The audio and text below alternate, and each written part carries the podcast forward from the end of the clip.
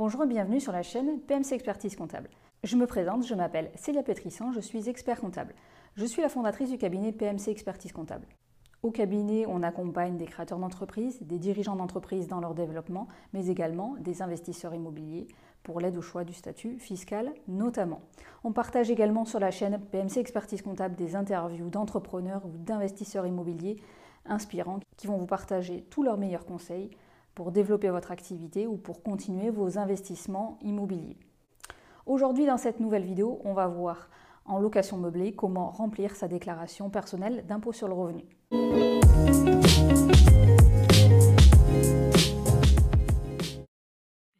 Donc si vous faites de la location meublée, donc les revenus de la location meublée sont des revenus dits BIC, bénéfices industriels et commerciaux. Donc vous allez pouvoir déclarer ces revenus au niveau de votre déclaration, donc pas la 2042 classique, hein, où vous déclarez vos revenus salariés, mais la 2042 c'est pro. Dans cette vidéo, on va se placer sur la déclaration de revenus qui sont dits des revenus non professionnels, c'est-à-dire qu'on n'est pas sur la location meublée professionnelle. Donc pour faire cette déclaration, il faut distinguer les revenus dits de location meublée classique des revenus dits de location saisonnière deux possibilités, soit vous êtes sur un régime forfaitaire, un régime simplifié, donc c'est le régime micro-BIC, soit vous êtes sur un régime réel, donc ce sera le régime bénéfices industriels et commerciaux au réel. Si vous relevez du régime micro-BIC, donc euh, revenu forfaitaire, au niveau de la déclaration, ça va être extrêmement simple. En fait, vous allez déclarer les recettes encaissées. Donc les recettes, ce seront les loyers plus les charges que vous avez encaissées. Vous allez les déclarer dans une case. Donc si vous faites de la location meublée longue durée classique, ce sera la case 5ND par exemple, si vous êtes le déclarant 1. S'il s'agit de revenus de biens de location touristique, vous allez déclarer vos revenus en case 5NG. Donc, vous déclarez vos recettes brutes et les impôts vont vous appliquer automatiquement l'abattement, qui sera donc de 50% pour la location longue durée et de 71% si votre bien est classé meublé de tourisme.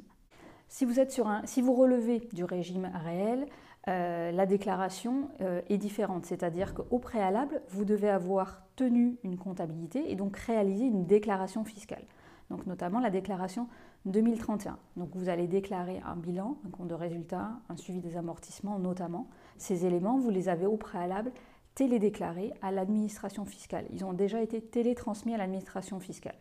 Donc dans le cadre de votre déclaration d'impôt sur le revenu, vous allez simplement déclarer ou reporter le résultat annuel. Résultat annuel, comme pour le régime micro-forfaitaire, vous allez le déclarer au niveau de la 2042 CPRO, donc la déclaration des revenus euh, non salariés en fait. Si vous êtes en bénéfice, vous allez déclarer vos revenus en case 5NA ou 5 NK si vous n'avez pas de centre de gestion agréé.